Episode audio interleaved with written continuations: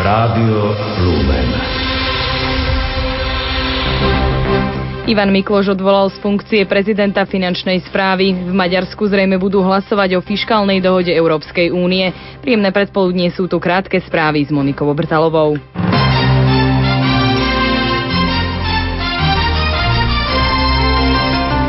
Minister financí Ivan Mikloš dnes odvolal z funkcie povereného prezidenta finančnej správy Igora Krnáča. Dôvodom tohto kroku je nezvládnutie náročných úloh vedením finančnej správy. Vo svojej funkcii by mal pritom skončiť aj poverený riaditeľ kompetenčného centra finančných operácií Miroslav Miklúčik, hovorí šéf rezortu financií Ivan Mikloš. Účinnosťou od dnešného dňa som odvolal povereného prezidenta finančnej správy Igora Krnáča a poveril som touto funkciou, teda funkciou prezidentky finančnej správy, doterajšiu generálnu riaditeľku sekcie cieľ finančnej správy Máriu Machovú. Podľa lídra strany Smer Roberta Fica v súvislosti s kolapsom systému daňovej správy minister financí Ivan Mikloš zlyhal politicky aj odborne a nemôže sa zbaviť zodpovednosti tak, že odvolá nejaké nižšie, nejakého nižšie postaveného úradníka. Štát je podľa neho v rozvrate, ak nefunguje daňový systém, ak nemá prehľad o plnení príjmov z daní a o tokoch peňazí. Smer preto nadalej trvá aj na zvolaní schôdze Národnej rady, ktorá by sa týmito otázkami mala bližšie zaoberať.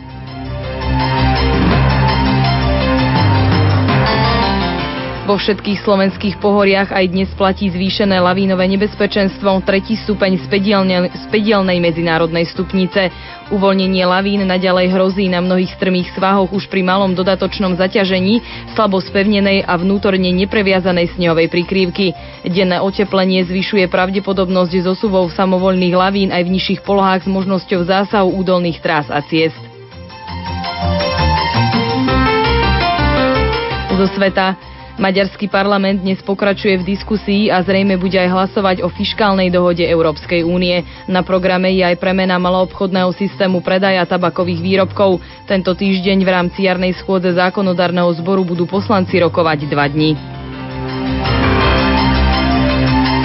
Šport. Srbský tenista Novak Djokovic stále figuruje na čele svetového rebríčka ATP vo dvojhre. Druhý je Španiel Rafael Nadal a tretí Švajčiar Roger Federer, minulý týždeň šampión v holandskom Rotterdame.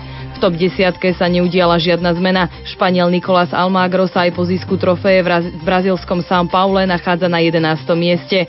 Kanadian Miloš Raunik, ktorých obhájil primát San Jose, paradoxne spadol o tri priečky na 35. stupienok. Počasie.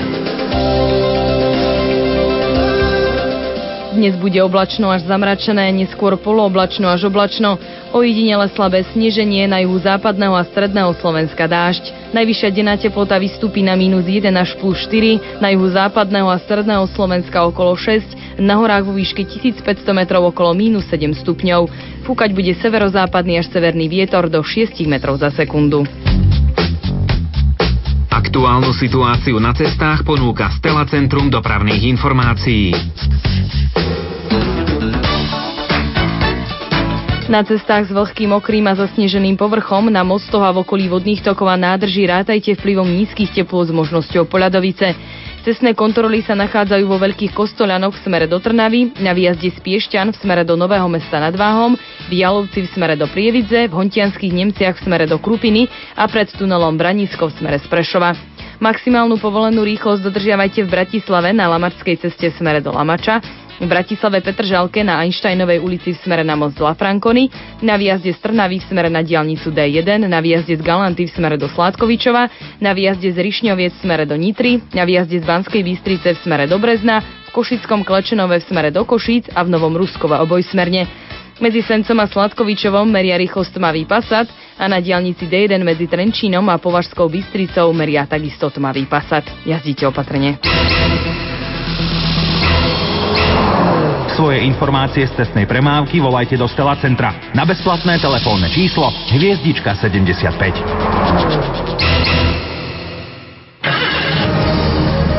K istotám prejazdu autom patrí aj poistenie auta. Ponúkame vám ho aj na našej stránke www.lumen.sk.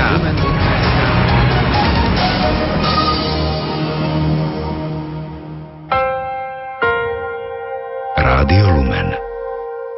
Ooh.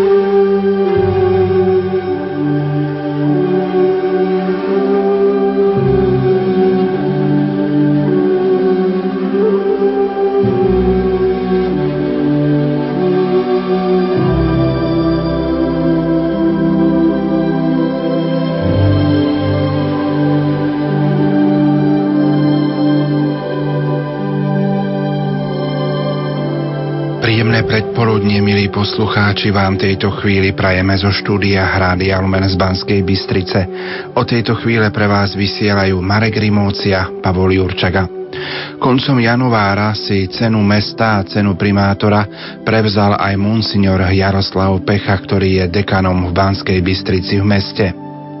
Monsignor Jaroslav Pecha, rímskokatolícky kňaz, dekan farnosti Banská Bystrica mesto, vysokoškolský učiteľ, je ďalšou osobnosťou, ktorá si prevzala prestížne ocenenie.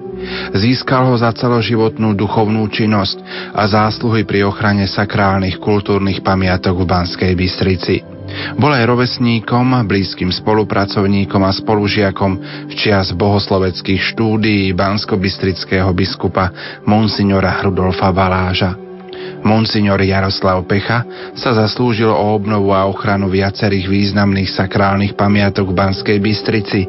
Má veľkú zásluhu na vydarenom priebehu návštevy pápeža Jána Pavla II. u nás 12. septembra roku 2003.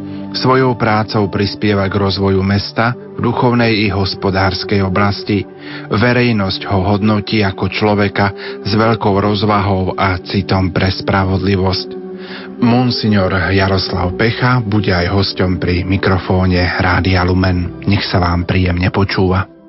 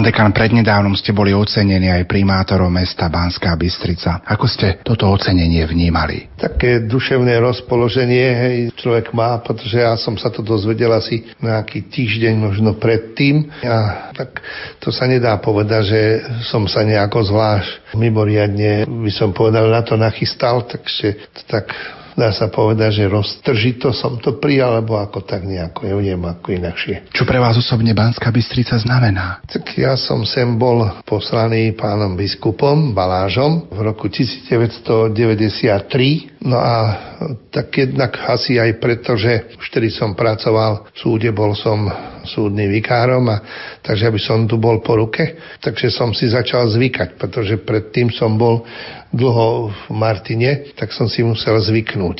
Čo pre mňa Banská Bystrica v skutočnosti znamená?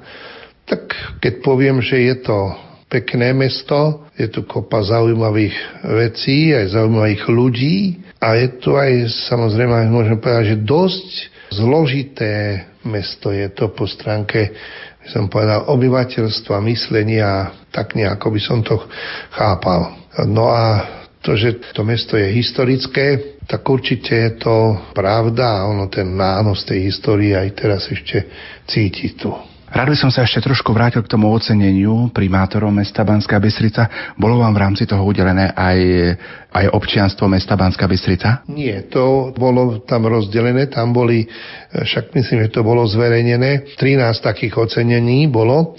Jedno z tých ocenení bolo že bolo dané občianstvo, jedno bolo dané ako cenná mesta a tie ostatné boli cen na primátora. A myslím, že tri z tých cen primátora boli také pre spoločenstvo. Hej?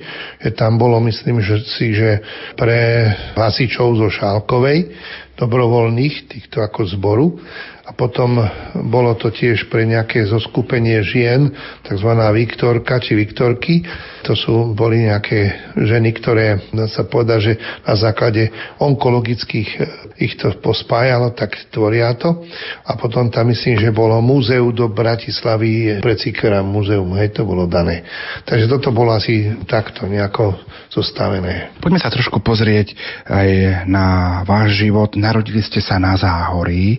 Mohli by ste našim poslucháčom trošku tak priblížiť vašu rodinu, vaše detstvo, ako ste vyrastali, ako ste to detstvo prežívali? Môžem povedať toľko, že na tom záhorí vlastne, keď som sa narodil, je to blízko jednak moravských hraníc a jednak aj rakúskych hraníc. To je pravda. Základnú školu som vychodil v rodisku a strednú školu som vychodil v Holíči možno povedať, že samozrejme, že ako každému človekovi ten rodný kraj prirastie k srdcu, to je pravda. Taktiež musím povedať, že od detstva to je blízučko Šaštína, takže to ma tiež ten Šaštín priťahoval ako chlapca.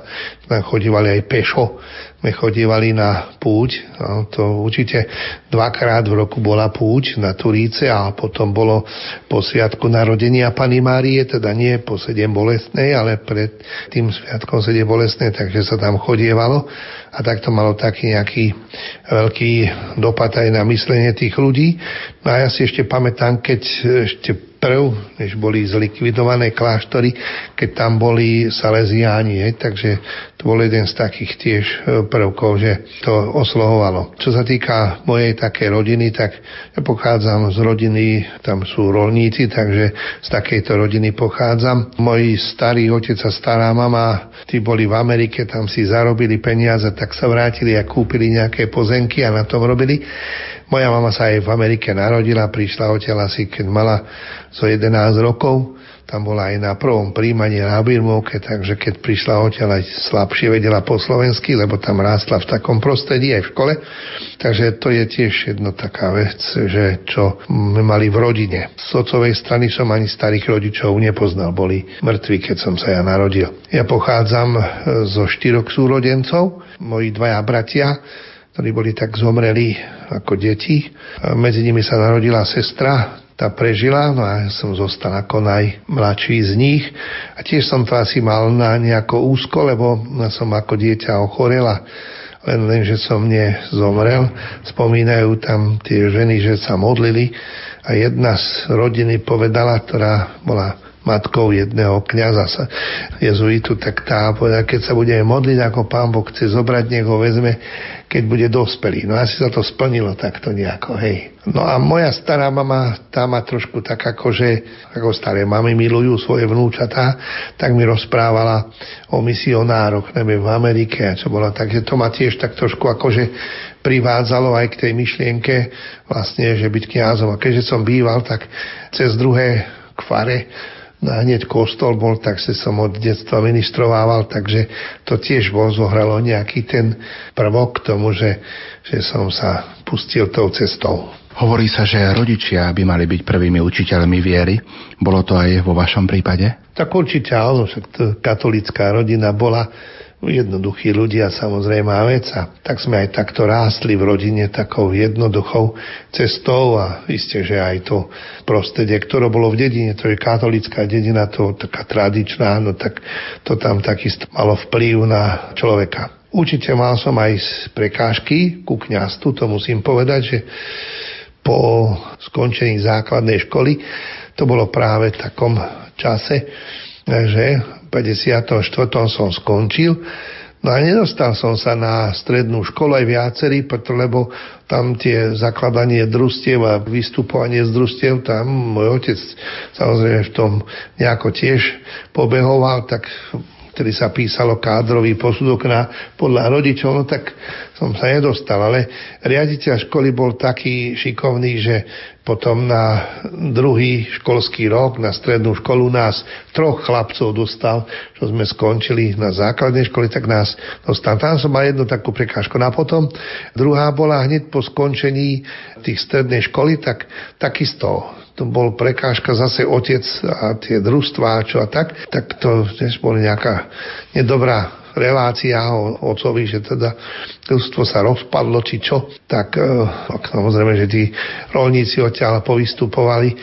No a som sa, ani ma nezavolali na pohovory do seminára. No ale už bol v jednom prvom ročníku, už bol Stano Greša, ho poznajú iste viacerí, ako kniaz, je, teraz už je na dôchodku tak pán dekan ho z dediny poslal, že prečo ma nezavolali. Tak sa išiel opýtať a tedy zväčšovali počet, lebo z vysoké školy sa študovalo 4 roky a zväčšovalo sa na 5, takže aj oni ten numerus clausus, čo bol, že 15, tak ho zväčšili na 25. Ja som tak dodatočne bol k tomu pripočítaný. A potom som ešte tretiu prekážku mal pred skončením v teológii. Zase ten, z tej rodiny ten môj príbuzný, jeho sestra napísala, že nemá obrázky, tak ten zaplatil v Taliansku, bola kde obrázky a poslali ich krabicu 10 tisíc, že na vašu objednávku. Na to som mal trápenie tesne pred vysviackou. Skoro ma išli vyhodiť zo seminára von kvôli tomu, lebo som myslel, že ja paktujem niekde so zahraničím. Pamätám, že sme boli spolužiaci, tak tam vlastne mi pomohli aj spolužiaci, že trošku sa postavili na tú stranu moju, takže tak som aj skončil. Tesne pred vysviackou som ešte nevedel, ako to dopadne.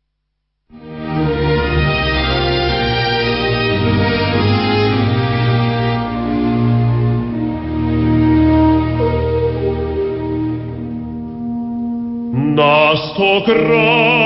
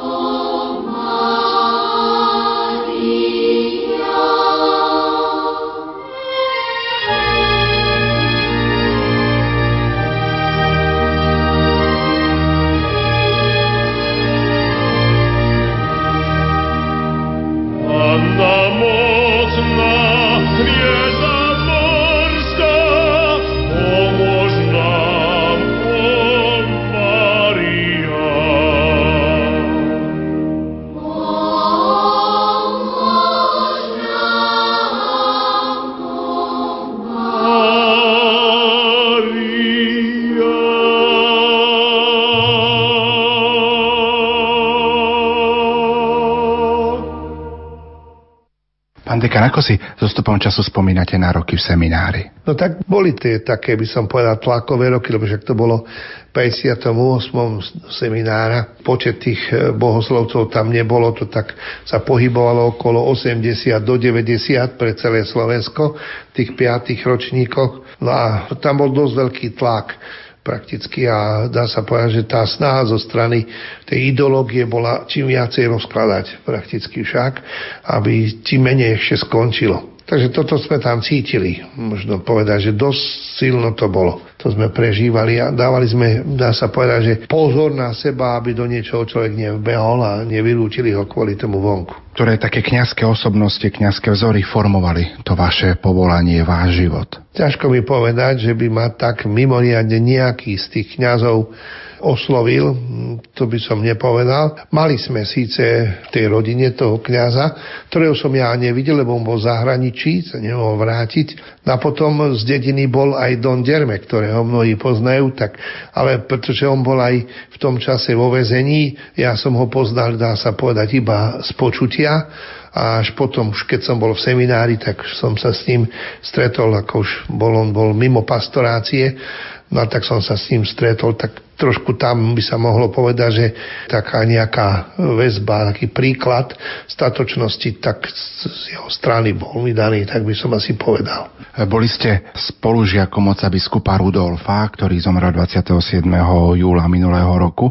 Ako si aj so stupom času spomínate na tie chvíle, ktoré ste spoločne spolu s otcom biskupom Rudolfom prežili? Tak možno povedať tak, že keď sme sa prvý raz stretli, to bolo vlastne až vtedy, keď sme nastúpili do seminára, preto lebo ja som na tých skúškach s tými ostatnými nebol, som bol dodatočne, tak vtedy a možno tak sme sa zblížili, možno ten taký nejaký bližší vzťah, nejakého kamarátstva vznikol. A tak sme sa aj, my čo sme boli pistricky dávali trošku aj dohromady v celom seminári, nielen z toho ročníka, ale celého, tak sme trošku tak akože cítili, že patríme a budeme v budúcnosti patriť sebe. No a tak sme takto aj žili, aj prakticky, keď sme skončili, tak on si odložil primície o týždeň, bol na mojich primíciách, ja som bol na jeho primíciách, to tak sme potom boli ako takí súputníci, a sme ako kapláni a tak, tak to sa aj tak spolupracovalo a tak. Vlastne aj potom, keď mu zobrali štátny súhlas, tak ja som sa k nemu vždycky hlásil, išiel a tak.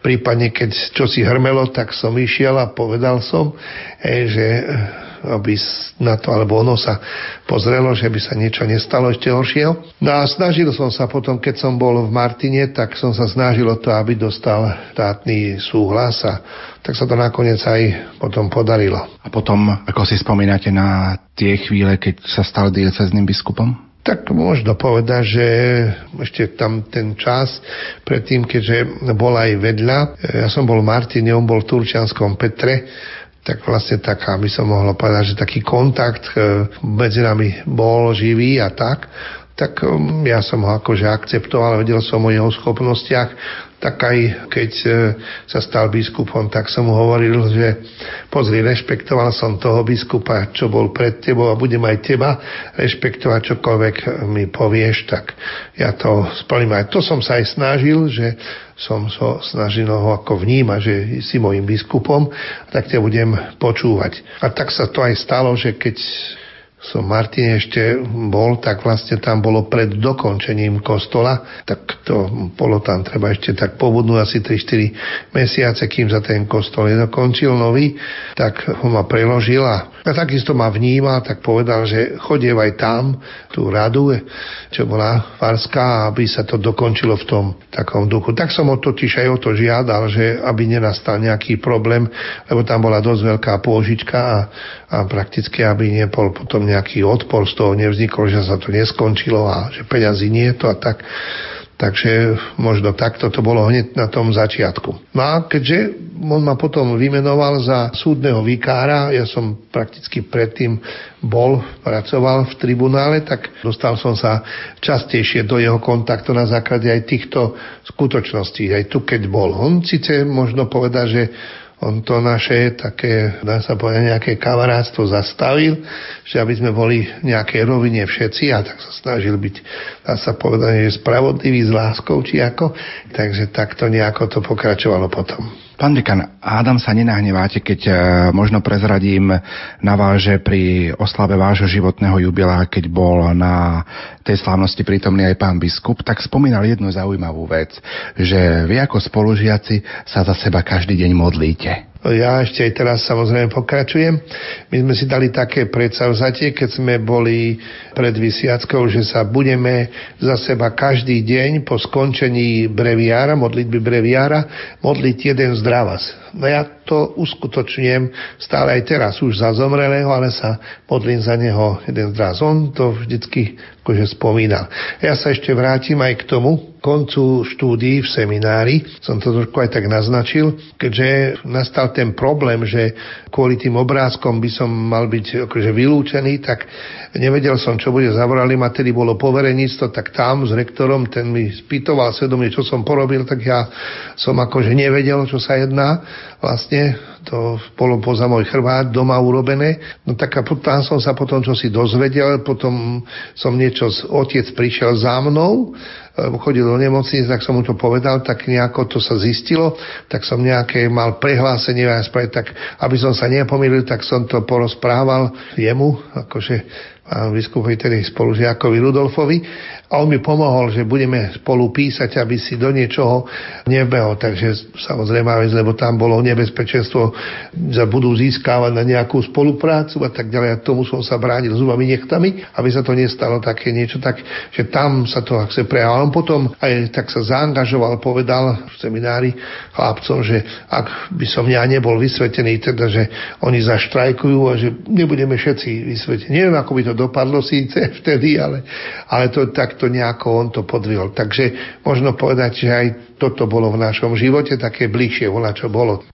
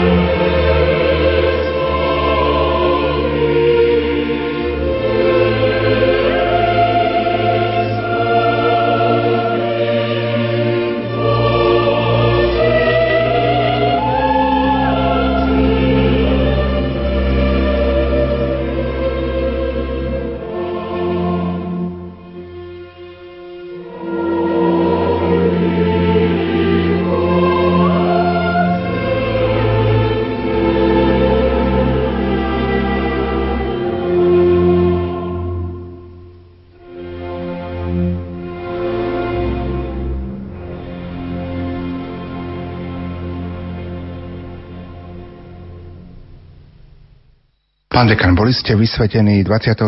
júna 1963 v Bratislave. Ako si na túto chvíľu spomínate? Tak e, poviem asi tak, že nás bolo všetkých pre Slovensko, čo sme skončili 22, ale dvaja neboli vysvetení, preto lebo nemali vek kanonický, hej. No a ja som z nich bol najmladší so všetkými dišpenzami vysvetený, mal som 22,5 roka, som vysvetený, tak e, za Vásku Bystricu sme vtedy boli vysvetení traja a jeden čakal. Jeden čakal, lebo nemal vek. No a tak e, možno povedať, že bola to veľmi taká, si pamätám, veľmi silná vec. My sme síce tú vysviacku, ako sme boli ešte vysvetení ako subdiakoni alebo diakoni, to sme my príjmali to svetenie v seminári v Kaplnke v ten istý týždeň, kedy bola kniazka potom vysviacka v nedelu. Tedy samozrejme z celého Slovenska to tam bol strašne veľa ľudí sa tam, to bolo prakticky trošku iné myslenie bolo možno, ako je súčasné, aj tých kniazov bolo menej, ale ten národ, tí ľudia boli veriaci, hoci ideológia bola taká, dá sa povedať, nepriateľská voči náboženstvu, ale to bola takisto aj primície. To, to čo som ja, to, to bola plná dedina ľudí a niekoľko tisíc ľudí sa zišlo na primície. Si pamätám raz taký jeden zážitok som mal, že po rokoch som bol, išiel do Brna, som niesol nejaké kalichy na pozhlátenie do Prahy a tam to nie, tak potom, že do Brna, tak som sa dostal, že na faru, že kde mi to povedia, tam ma poslali No a tam som zazvonil, otvoril tam kaplán a som sa predstavil, hovoril, ja vás poznám. Odkiaľ? No ja som bol na vašich primiciach, keď som mal 10 rokov, povedal. A povedal, že je tam od Zlážhota, od Břeclavy a spomínal, že ako išiel s babkou do Hodonína, potom do Holíča vlakom a potom išli 10 kilometrov pešo. Takže vtedy v tej dobe to na tie primicie to prišlo, veľmi veľa ľudí chodievalo. Tak to sme všade, kdekoľvek to bolo, bolo veľa ľudí. Takže to, ten zážitok tiež zostane v človekovi veľmi akože silne v mysli, tak by som povedal, že zakorenený. A je to, dá sa povedať, silná vec natoľko, aby človek zostal verný aj tomu svojmu kňastvu. Pán dekan, kde ste všade počas svojej kňazskej služby pôsobili? Tak keď som skončil, tak som na začiatku bol mesiac ako kaplánom v kláštore pod Snehom, potom som bol asi dva mesiace v Detve kaplánom, potom som šiel základnú vojenskú službu, dva roky som slúžil, som bol v Pohorželiciach, tam pri Brne, pod Brnom a sme chodili na všelijaké výstavby a potom som v 65. prišiel z vojenčiny, tak ma dali zase na provizorium takého administrátora do Hornej Vsi pri Partizánskom. Tam som bol mesiac a potom som bol necelé dva roky kaplánom v Hriňovej a potom som prišiel do Martina, tam som bol kaplánom 6 rokov. Prežil dvoch principálov, pána kanonika Záňa a potom 3 roky neskôršieho biskupa, pána biskupa Feranca. Som išiel, on ma potom tam ustanovil za farára, som bol tedy 10 ročný asi kňaz v 73. roku. Tam som potom asi v 75. sa stal dekanom a tam som pôsobil až do roku 1993. A tedy som bol sem pána biskupom ustanovený a odtedy som tu. Keby som nebol súdnym vikárom, asi by som tu tak dlho tiež ako farárom nebol. To je tiež asi taká nejaká pravda. Spomínali ste tú funkciu súdneho vikára. Mohli by ste našim poslucháčom vysvetliť, o čo vlastne ide? Tak v 75.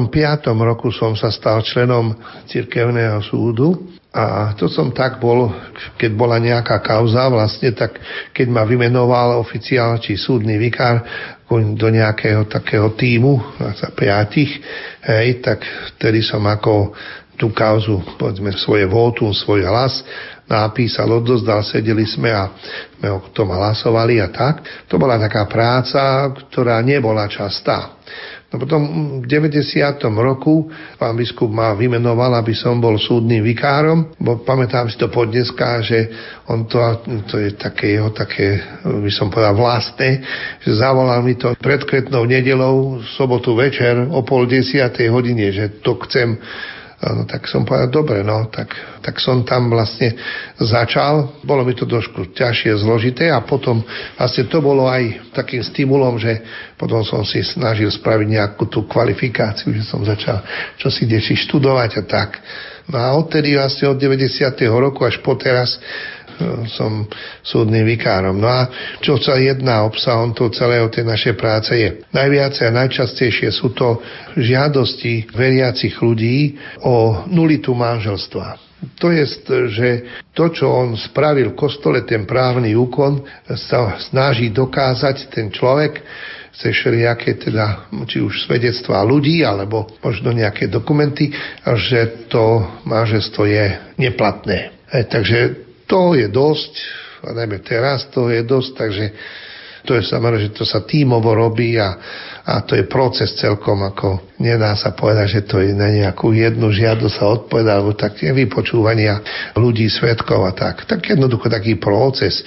Prvá inštancia, čo sme my diecezný tribunál, tak máme na to podľa kanonickej normy jeden rok, že by sme to mali tú kauzu skončiť. Niekedy sa to podarí prv, a niekedy sa to nepodarí. To záleží na spolupráci tých ľudí. Takže asi takto by som povedal. No. Pán dekan, boli ste vysvetení v roku 1963, v roku 1989 prišiel prevrat, padol komunistický režim. Ako ste vnímali církev v komunizme, keď sa na to s ústupom času pozriete? No tak samozrejme už to, že kto si to vie urobiť ten uzáver okolo toho, že bol 10 rokov kaplánom, že som to asi nemal príjemné, asi prakticky však, ten tlak z tej strany toho štátu, alebo teda tej ideológie, ten bol dosť silný a veľký. Všeli, čo sme prežívali a možno povedať, že v 68. roku, ja som už bol 5-ročný kňaz, tak tedy dá sa povedať, že množstvo detí začalo chodiť na náboženstvo, tedy neboli ani katechéti, tak niektorí ešte možno boli, tak sa to všelijako riešilo ale si pamätám, že to bol veľmi taký silný záťah na nás, kňazov. Ja som mal napríklad e, v 69 bolo ešte viacej detí prihlásených na náboženstvo. Som mal 33 hodín náboženstva v jednom týždni. To bolo, dá sa povedať, okrk, by som to tak povedala. Obyčajne to tak, že to bolo v popoludňajších hodinách, bolo ešte povedané ešte k tomu k večeru. Takže to bolo veľmi namáhavé. A pritom ten tlak, však to my všetci vieme, že nie bolo len zo strany povedzme, nejakých ľudí, ale že tam bola organizácia. No, povedzme, že každá okresný výbor strany komunistickej mal tam ideologického tajomníka, ktorý to dirigoval, tú ideológiu, dá sa povedať. Samozrejme mal aparátníkov, či to boli cirkevní tajomníci, alebo potom bolo ešte báci, čo boli na cirkev osobitne. Takže tam vznikal tlak mnohokrát a človek musel skutočne byť tým, že aby ich jednak nedráždil, to bolo jeden z takých prvkov, že obiť to radšej, ale snaž sa, keď robíš niečo skryť, dobre, aby ťa pritom nechytili. Tak to sme takto nejako robili. Bolo to zaujímavé. Maria ochrana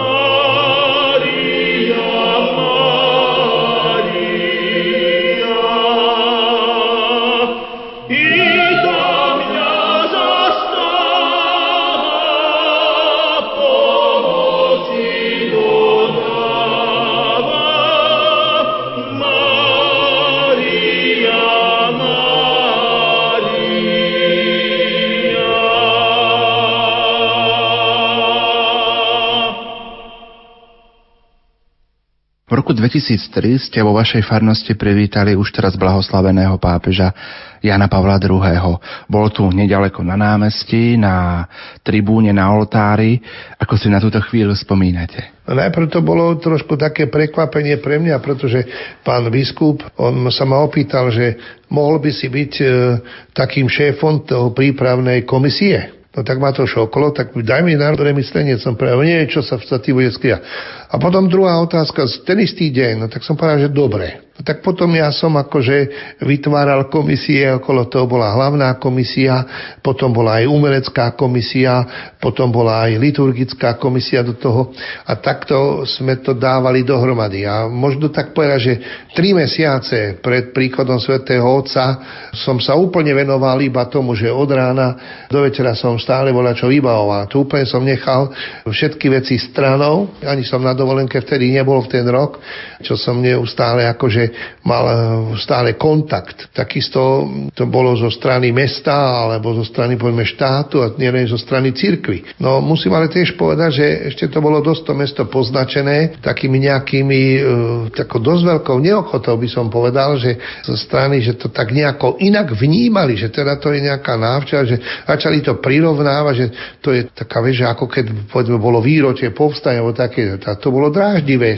samozrejme aj taký pohľad na to. Tak si pamätám, pamätám, že prišiel potom prezident, e, ktorý bol tedy, myslím, že to bol inžinier Schuster, že a došiel tu a trošku to dával do poriadku, hej, že aby boli ochotnejší. No tak potom zobrali to krajský úrad, to trošku akože poháňal z tej ich strany štátnej. No ale potom sa dalo, tak môžem povedať, že zo strany mnohých organizácií veľmi ochotní boli. A konec sme mohli povedať tak, že keďže to bolo rozhodnuté, aby to bolo na námestí, bola to taká myšlienka pána biskupa, aj to bolo treba obhajovať, lebo mesto to chcelo niekde inde, nebudem radšej o tom hovoriť e, bližšie, tak e, predsa to bolo, no a keďže to námestie až nie je až tak veľké, tak padlo to, že musia tam byť stupenky, aby sa tam ľudia neutlačili k smrti. No a to, to bolo taká, že aby som to tak trošku porovnal, že tá idea, že, že z mesta chceli rozdávať stúpenky na to, tak bolo to treba obhájiť, že nie. No, tak a už bol hneď nejaký ten konfliktik a navyše. Aj, aj z ďalšie veci, že oni budú robiť poriadok. No ale musím povedať tak, že vznikol taký štáb ľudí, skutočne bol štáb ľudí, ktorí sa dali dokopy a boli rozdelené také skupiny na to, aby bol poriadok, aby sa na jednotlivé tie časti dostali práve tí, ktorí sa tam dostať mali. A myslím, že to prebehlo celkom dobre a pekne a ľudia mali aj taký duchovný zážitok. Bolo toho vtedy veľa, skutočne toho bolo veľa. To môžem povedať, že, že na to si spomínam. Mám množstvo dokumentov okolo toho, čo sme pracovali, kde sme boli. Neviem, či sa mi to niekedy podarí trošku aj spracovať do nejak, na nejak takúto, by som povedal, že aby to stalo, ale mám to zatiaľ iba tak, ako som to ukladal na sebe. Vo vašej farnosti, verím, že môžem to tak povedať, sa nachádza najkrajší kostol Bansko-Bystrickej diecezy. Je tu oltár majstra Pavla. Tu sa konajú kňazské, diakonské vysviacky. V tomto kostole bola aj vysviacka otca biskupa Rudolfa. Mohli by ste tento chrám trošku našim poslucháčom približiť? Tak čo sa týka takej umeleckej, neviem, či sa to dá opísať, ale tak trošku histórie môžem povedať, že vlastne ten chrám stojí na území hradu mestského, tak by som to asi povedal. No ak by som tak povedal, že aký je veľký, tak asi na má 67 metrov. Tak keď ho postavili, bol gotický, ale predtým tam stál menší chrám, ktorý bol románsky a možno tie románske prvky zbadať na spodnej časti veže. A to, že bol ten chrám tam menší, vidíte aj z toho, že tá väža toho chrámu je nie v ose chrámu, a potom ten e, chrám, keď bol postavený, bol pokladaný v Uhorsku vraj za šiestý najväčší, vtedy keď bol postavený. No, tak e, dokončený bol niekedy roku 1500, tuším 6, tak si dobre pamätám. Ale tam je aj dátum napísaný, že bol prvšie urobený, ten tak na jednom stĺpe to je vytesané z vonkajšej strany. Ale stalo sa, že ten chrám zhorel. Bolo veľký požiar mesta padla klemba a potom ho zaklenuli už e, na barok, tak možno povedať, že ten prvok, stred kostola je barokový a ostatné časti sú gotické. Teraz je výška vo vnútri 20 metrov, predtým bol 8 metrov vyššie. Boli tam oltáre Pavla z Levočaj, hlavný. Ten nevieme, kde skončili pri tom požiari, ale zostal v bočnej lodi svätej Barbory, ktorá to, tam nepadla tá klemba, tak je tam to krásny veľký oltár Pavla z Levoča bol prvšie urobený, ako v Levoče tie oltáre boli. To je také umenie. Potom je tam oratórium a to má takú špeciálnu klembu, takzvanú kruhovitú klembu. To je na Slovensku, hádam, jediná klemba, že, ktorú má tento chrám, že do kruhu sú postavené. Je tam viacej. Je tam aj krížová, aj sieťová klemba v tom kostole. To je tiež pravda. Potom, čo by som chcel povedať, že je tam viacero takých umeleckých e, pamiatok a medzi iným musím povedať, že tam je tiež orgán veľký, má 60 registrov, je tiež chránený pamiatkármi. Hoci len dá sa povedať, že tá čelná časť, ten prospekt, je od e, organára Podkonického, tak e, to ostatné to bolo už prakticky pridávané, rekonštruované. Aj teraz sme ho posledne rekonštruovali s veľkým nákladom. To je jeden krásny nástroj možno povedať. Takisto klemba je veľmi krásne umelecky vytvorená, nielen, že teda, že je postavená ako na bárok, ale že je výmalba miestnym rodákom Šmitom to spravili. Je to, je to tiež apoteóza Pany Marie, celá tá klemba, celý ten chrám je. Potom sú tam veľmi obrovské, dá sa povedať, vitráže okna, že niektoré tie vitráže majú plochu 26 metrov štvorcových. To je čo, čo si obrovské. 13 metrov okno vysoké. Tak aj to sme teraz dokončili. Rekonštrukciu všetkých tých vitráží, lebo boli povypádané a sme ich aj predsklili, takže v tom kostole trošku aj klíma nastala iná. Takže to by som toľko povedal o tom kostole, isté, že má on svoju históriu. Prečo sa nestal ten chrám katedrálov, tak to je možno čosi historického. Väzba, povedzme mesto, ktoré bolo patronom farnosti a tak ďalej, takže možno, že tam bol nejaký prvok toto, lebo katedrálou sa stalo mnoho menší chrám, to je svätého Frančika Ksaverského, ktorý bol jezuitským chrámom. Ale vedľa tohoto farského kostola stojí ešte jeden chrám svätého Kríža. Tento svätého kríža je nazývaný Bystričanmi, že je slovenský a tento farský náš, ten je nazývaný, že je nemecký, lebo obyvateľstvo tu šťastie bolo aj nemecké, takže kázne bývali ste vo farskom kostole nemecké a v tom vedľajšom slovenské, preto to asi takto nazýva. A ten je tiež dosť veľký, možno povedať, e, že bol na niekoľkokrát stále dostávaný. Pán dekan, Farský kostol je zasvetený tajomstvu na nebo vzatia Pany Márie. Vnímate pôsobenie Pany Márie vo vašom kňazskom živote? Áno, ja si myslím, že áno. Musím povedať, že áno. To cítim. A je isté, že to je, dá sa povedať, že naša taká súputníčka v našom kňazskom živote. To bez úcty k Pane Marii. Ja neviem, či sa dá povedať, že kňaz by v poriadku kráčal svojim životom. Blíži sa záver nášho rozprávania. Rozprávali sme o vašom živote, o vašej rodine, o vašom tej kňazskej ceste. Čo by ste tak na záver možno popriali a odkázali poslucháčom Rádia Lumen? Tak ja si myslím, že čo mi tak chýba dá sa povedať, u nás na Slovensku, že je to také povedomie že ja som kresťan katolík, že toto mi chýba, že by tí ľudia mali viacej to mať to povedomie. Keď to porovnávame napríklad s Poliakmi, tak oni majú to povedomie veľmi silné. On je nielen Poliak, ale on je ešte aj katolík, tak to je veľmi silné. A sa správajú samozrejme, vec, to keď navštevujeme, povedzme, či už sú pútne miesta v Polsku, tak vy to možno vidieť o tom, že je to povedomie tam veľmi silné. Aj to, že ideme na pútnické miesto a nájdeme tam napríklad školákov, ktorých tam dovádzajú tak rastie vlastne to povedomie tých detí. Toto mi nejako chýba aj na Slovensku, že by sa to malo nejako tak viacej si tí ľudia to uvedomovať. A tým prakticky si zachovajú potom aj svoje presvedčenie kresťanské a svoju vieru a bude rástá viera. Lebo keď nemá povedomie človek dostatočné, sotva to potom v prostredí, ktorom žije, realizuje.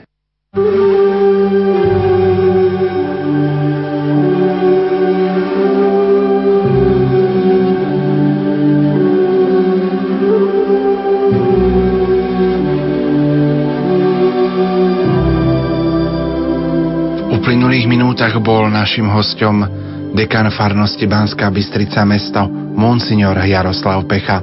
Pánu dekanovi z Rádia Lumen prajeme do ďalších dní jeho života veľa zdravia, šťastia a Božieho požehnania v práci, ktorú robí pre církev i pre mesto Banská Bystrica.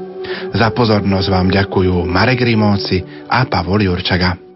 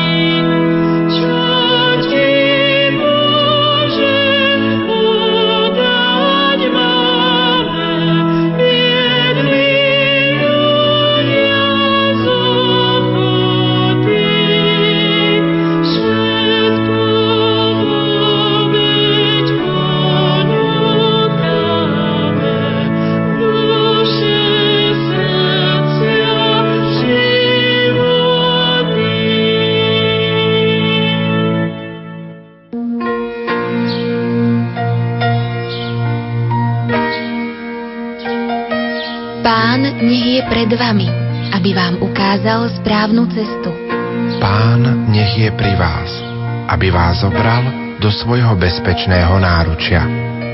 Pán nech je za vami, aby vás chránil pred zákernosťou zlých ľudí. Pán nech je vo vás, aby vás obhajoval, keď vás cudzí napadnú. Pán nech je nad vami, aby vás požehnal.